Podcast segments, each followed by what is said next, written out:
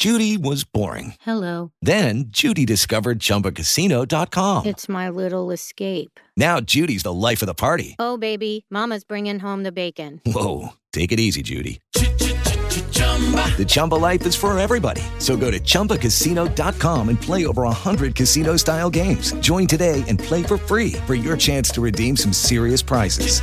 chumba ChumbaCasino.com. No purchase necessary. Void where prohibited by law. 18 plus terms and conditions apply. See website for details. Hello and welcome, and thank you once again for joining me.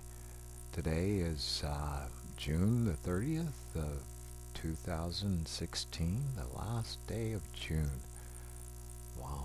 Um, amazing, amazing time just flies by. And uh, we are continuing with our, our guideposts, Know the Words Jesus in 30 Days by J. Stephen Lang. And the wind blows where it pleases is where we're at, and this is the second part. Heavenly Father, I just thank you for the beginning of this day, dear Lord, and I just pray that you just be with us, each and every one, and as a lot of us will be probably taken off for the holiday uh, weekend here, uh, Friday, um, Saturday, Sunday, and Monday, as we uh, celebrate the Independence Day. On Monday, uh, Lord, I just pray that you just be with us and keep us safe, dear Lord, in travel and and in all the activities, Heavenly Father. And I just, my heart goes out to those that are suffering from the various uh, tragedies going on around the world, natural and man-made. And Lord, I just pray that you just continue to be with us. Protect us, Lord. Keep us. And Lord, I just pray that you just bless the ears that hear this program and touch those who have a heart to listen and come closer to you. In your Son Jesus' name, I thank you. Amen. Well, before I get started, I want to say I hope and pray that you all have a really great and glorious weekend and uh, and uh, also an enjoyable day today. Uh, for a lot of us, it'll be our last work day until Tuesday of next week. And uh, of course, I'll be with you um, Independence Day on Monday to start uh, a new session. Well, in the meantime, uh, let's get started with uh, The Wind Blows Where It Pleases. And I had finished um, the last one with the believers could uh, remain watchful for a second coming, but also secure in the awareness of the counselor, perhaps in this crucial role of the Spirit, the word comforter, used in some translations, is entirely appropriate. Breathing out the Spirit. On the evening of the first day of the week, when the disciples were together with the doors locked for fear of the Jews, Jesus came and stood among them and said, Peace be with you. After he said this, he showed them his hands and side. The disciples were overjoyed when they saw the Lord.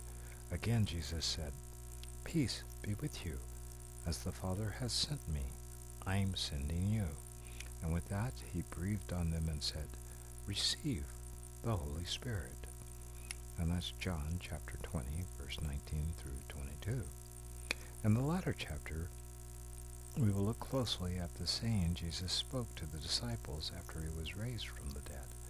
This particular post-resurrection story is appropriate here because it concerns the giving of the Spirit.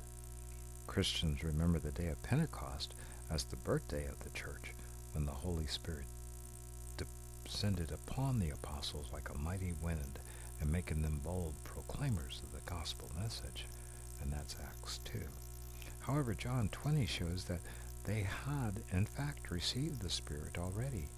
And the famous Acts 2 episode was a matter of the Spirit coming upon them in power.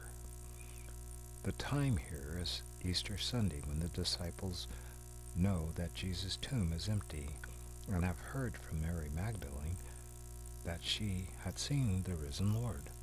But for now, they fear for their own safety, wondering if the same Jewish authorities who had Jesus crucified may intending to harm them as well.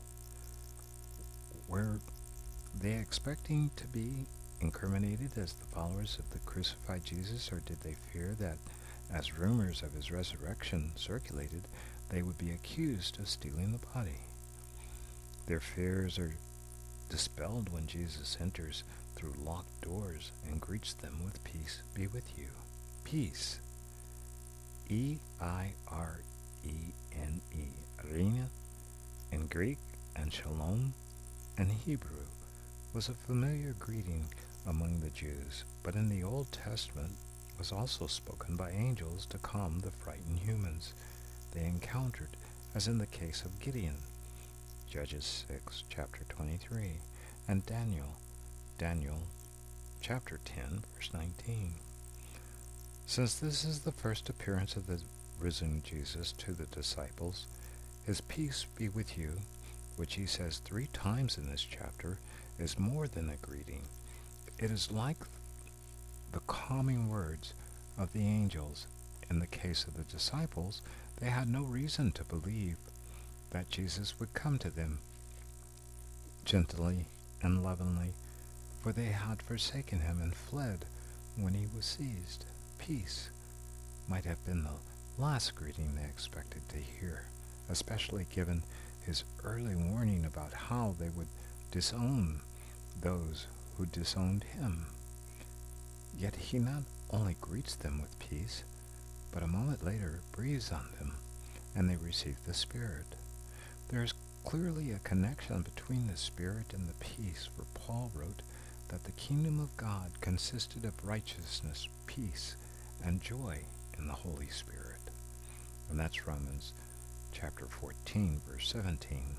And the fruit of the Spirit is love, joy, peace. Galatians chapter 5, verse 22. The mind of the sinful man is death, but the mind controlled by the Spirit is life and peace. And that's Romans chapter 8, verse 6. The disciples are understandably overjoyed, but Jesus has more in mind than calming their fears. He has a task for them. As the Father has sent me, I am sending you. This is John's version of the Great Commission. Jesus sending the disciples out to the world and giving them the Holy Spirit for the work they must do. The fact that he breathes on them is meant to recall Genesis chapter 2 verse 7 where God breathes into Adam the breath of life. Recall that P-N-E-U-M-A in Greek and Ruach, R-U-A-C-H in Hebrew both mean breath and spirit. God breathed the breath of life into Adam. Now, at this second creation, Jesus breathed the Spirit into the disciples, giving them eternal life.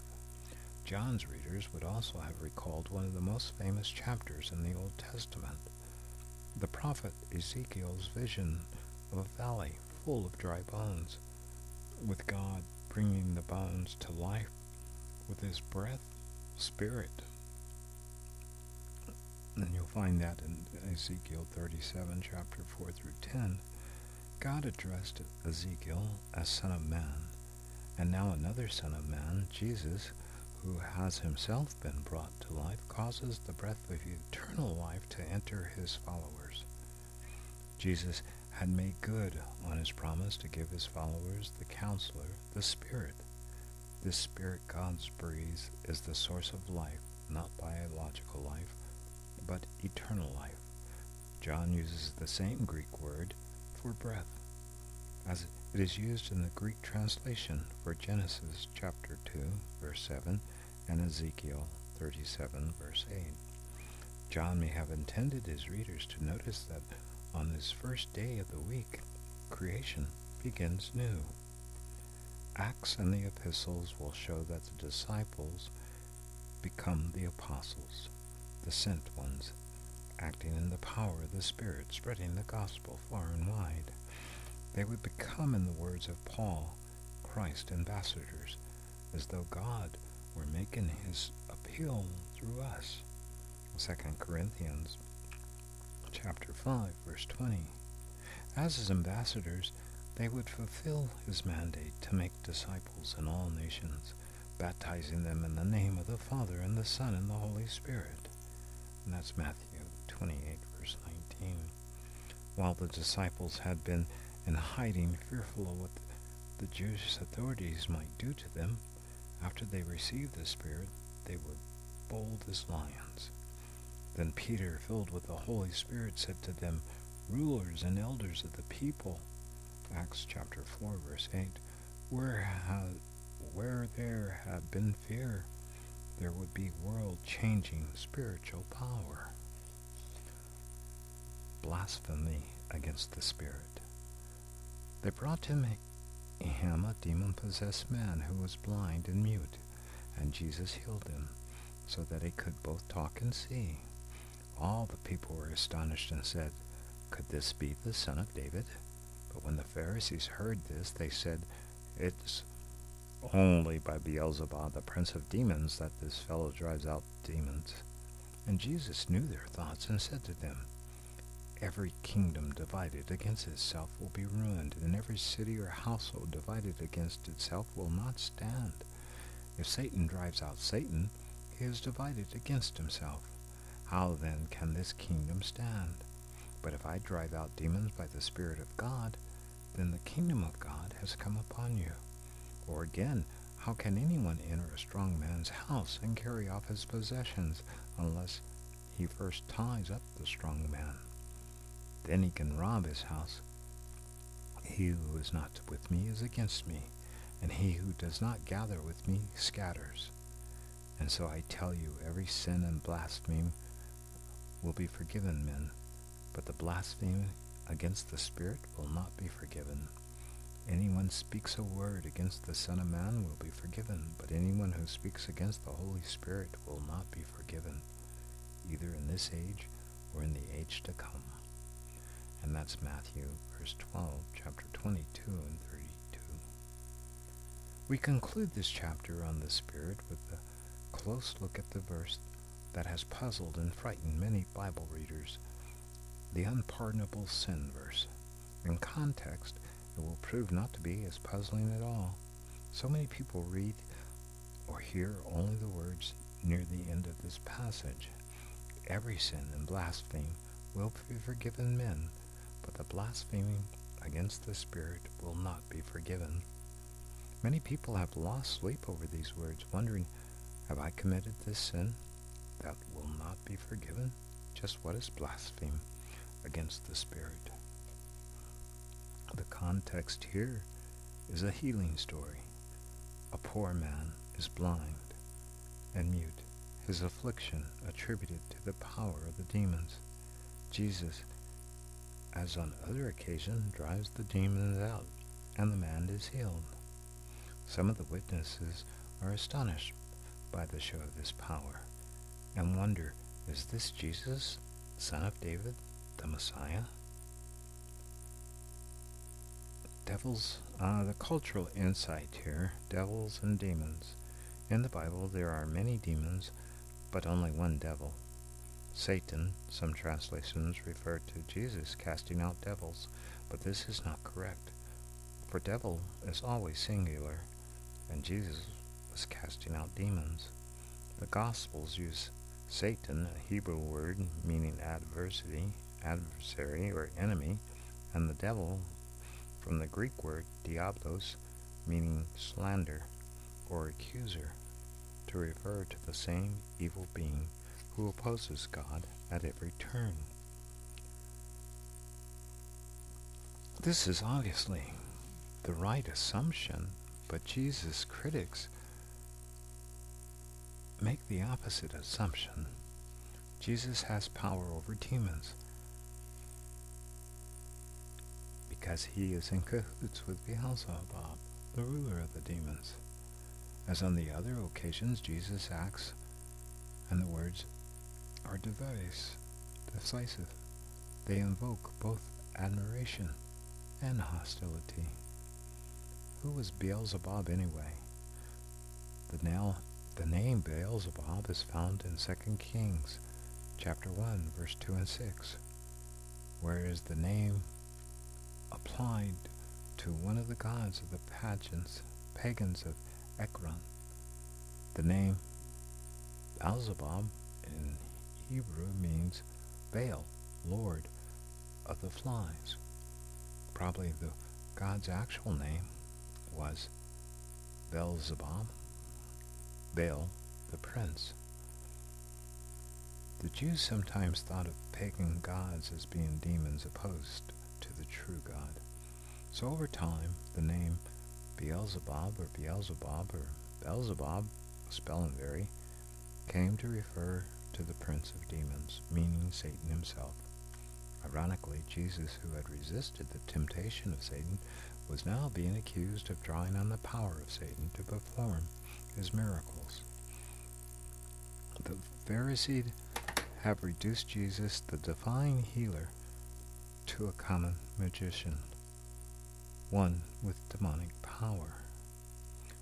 Did you know in John Milton's epic poem Paradise Lost, Beelzebub in second is second in command to Satan, and it is he who suggests to Satan that all the demons should thwart God by corrupting the newly created Adam and Eve. And did you also know that the Pharisee, the praise, the phrase, the phrase, a house divided is often attributed to Abraham Lincoln, who in his speech made the point that America could not long endure slavery. Lincoln's audience that day probably knew that he was quoting Jesus' words from Matthew chapter 12, verse 25, in the King James Version every city or house divided against itself shall not stand. There are, of course, mistaken, but Jesus' response to them also shows they are not even being logical. If Jesus was driving out demons by the power of Beelzebub, then the demons were in a state of civil war, which could surely not be. Satan is evil, but he is not stupid, and his power is not divided against itself. The strong man in verse 29 is Satan. Jesus is saying that no man can have power over demons, Satan's possessions, unless he already has power over the owner of the demons, Satan. The strong man has already been bound, and now the possessions are being plundered. It might be pressing the words too far to ask when the strong man, Satan, was bound. But perhaps Jesus was telling his critics and us that Satan's powers, though it is great, is strictly limited. That knowledge alone should give us courage. But the Pharisees' lack of logic and how they think about Satan and demons is not the real issue here. Their grievous sin is that they have witnessed the power of God at the work, and instead of praising it, they attribute it to the power of evil. Jesus was Emmanuel, meaning God with us. Matthew chapter 1 verse 23. His enemies were accusing him of being Beelzebub with us. This was blasphemy against the Spirit, turning the truth inside out not only rejecting the divine Son of God and his work, but also accusing him of doing the works of darkness. Such people never could dream of asking for forgiveness. Quite the contrary. They thought it was Jesus, the evil tool of Beelzebub, who needed to repent or be stoned. Attributing the healing of the demon possessed to the power of demons shows a warped mind and spirit, a perverse desire to twist an obvious act of good into an act of an occult power. Calling evil good and good evil is in sense the first temptation of mankind. In the Garden of Eden, the serpent told Eve that if she ate of the forbidden fruit, she would be like a god, knowing good and evil, meaning she, not God, would define for herself what was good and what was evil. Woe to those who call evil good and good evil, who put darkness for light and light for darkness, who put bitter for sweet and sweet for bitter. Isaiah chapter 5 verse 20. The right reaction to an encounter with Jesus would be the words of Peter in Luke chapter 5 verse 8. Go away from me, Lord. I am a sinful man. The reaction of the perverse Pharisees is quite the opposite. Jesus is the sinner. No, even worse, he is the power of Satan. Someone in such a state as theirs could never think of repenting. Rather than honoring him as the man sent from God, they looked down on him as a dabbler in the demonic. In Luke's version of this story, Jesus says, If I drive out demons by the finger of God, then the kingdom of God has come to you. And that's chapter 11, verse 20. And Luke use a finger calls to mind the Moses saga in Exodus, where the Pharaoh's court magicians were astonished by the miracles that Moses works. The magician said to Pharaoh, This is the finger of God. But Pharaoh's heart was hardened, and he would not listen, just as the Lord had said. Exodus chapter 8, verse 19. Those who blaspheme against the Spirit are like Pharaoh, deliberately hardening their hearts, refusing to acknowledge the power of God.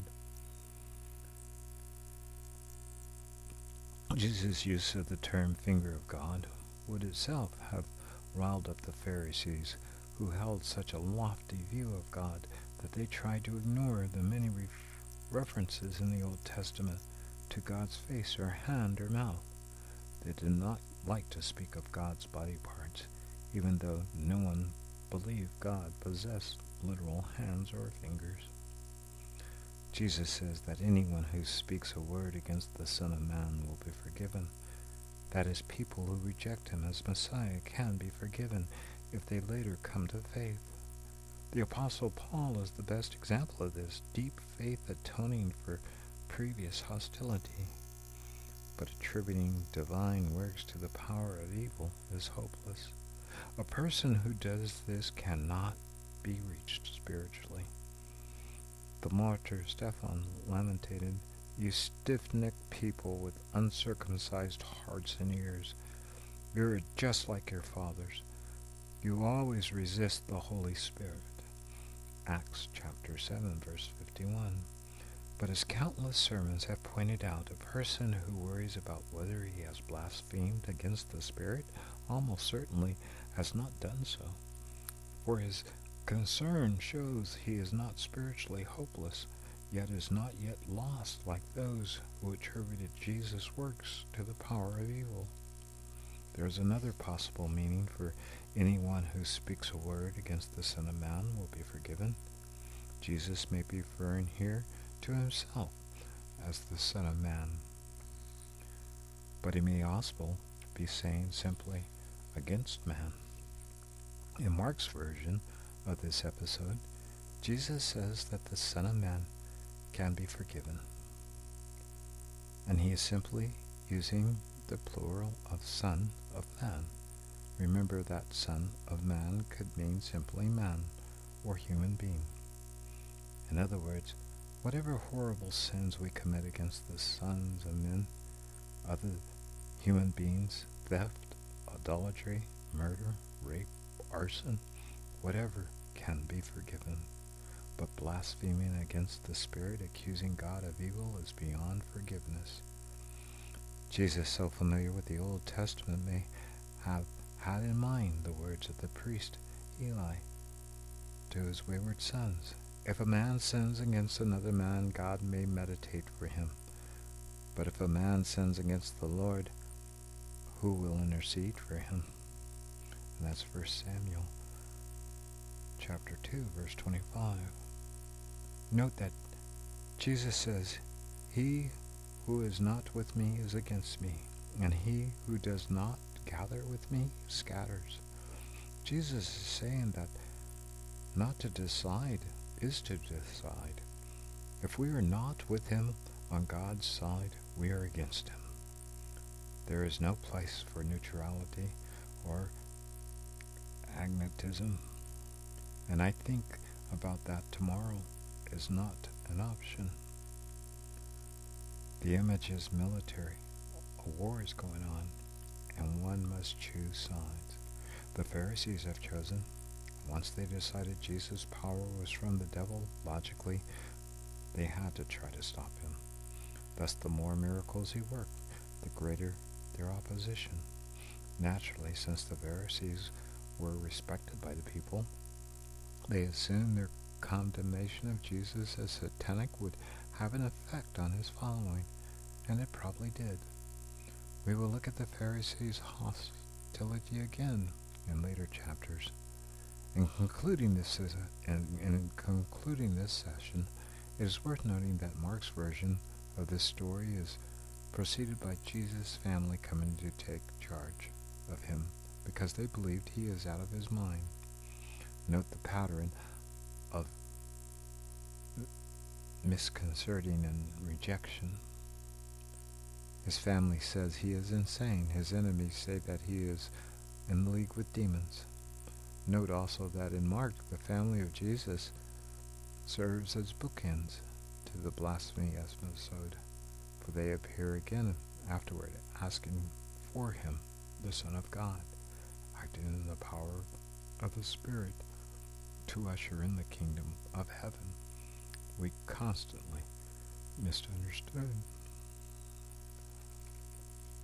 A cultural insight here, blasphemy. Among the Greeks, the word blasphemy referred to any kind of abusive speech or mockery. Religiously is meant intervene toward the gods. The Jews invested the word with a deeper meaning, arrogant defiance of God, speaking maliciously about God or even about the law of or the temple was considered blasphemy. Leviticus chapter 24 verse 14 mandated that a blasphemer be put to death by the whole community. Take the blasphemer outside the camp. All those who heard him are to lay their hands on his head, and the entire assembly is to stone him. John's Gospel shows that on more than one occasion Jesus' Jewish opponents were about to stone him for blasphemy, and in Acts the saintly Stephen, the first Christian martyr, was stoned as a blasphemer. Jesus was condemned as a blasphemer by the Jews, ruling council, but in deference of the deference to the Romans, they turned Jesus over to them for execution. Although the Romans who had no interest in Jewish religious matters, executed Jesus as a political threat, not as a blasphemer. The early Christians, of course, saw Jesus as the Messiah and the Son of God, not as a blasphemer. And so, the real blasphemers were those who worked to destroy Jesus. The Roman Empire, Constantine, who became a Christian in the year 312, made it illegal for Jews to stone Jewish converts to Christianity as blasphemers. Putting the word to work. Nicodemus, a member of the religious Messiah, was told by Jesus that the Spirit was like wind, invisible, yet active and powerful. The establishment he represented was hostile to the Spirit working through Jesus and the apostles. Have you ever been part of a religious group that seemed closed to the working of the Spirit? How did you handle this? The Spirit is said to be in and with the believer. In what ways are you sometimes aware of God as living active presence within you? Jesus speaks of Spirit of truth. What are some occasions when you felt God enabled you to see a situation more clearly, giving you an insight you did not possess on your own. Jesus sends his disciples out into the world and empowers them with the Spirit. Who are individuals or groups you have known who genuinely seem to do their work under the power of God? Now that you have Look closely at the passage about blasphemy against the Spirit. Ask yourself, have you known people who actually attributed good deeds to evil motives? What was the source of their spiritual blindness? Heavenly Father, I thank you for this day. I thank you for this reading, Lord, and I ask that you just bless those that hear these words. Bless them as they go about their day. And bless those, dear Heavenly Father, that need to know you, that hear these words. Prick their heart, Lord, and treat them to come to know you better. I give you thanks in Jesus' name. Amen. Well, folks, until we meet next time, we will begin again with another day. Have a blessed one and a glorious weekend. Be safe, be kind, enjoy. Hello, it is Ryan, and I was on a flight the other day playing one of my favorite social spin slot games on chumbacasino.com. I looked over the person sitting next to me, and you know what they were doing? They were also playing Chumba Casino. Coincidence? I think not. Everybody's loving having fun with it. Chumba Casino is home to hundreds of casino style games that you can play for free anytime, anywhere, even at 30,000 feet. So sign up now at chumbacasino.com to claim your free welcome bonus. That's chumbacasino.com and live the Chumba life. No purchase necessary. Group. Void were prohibited by law. See terms and conditions. 18 plus.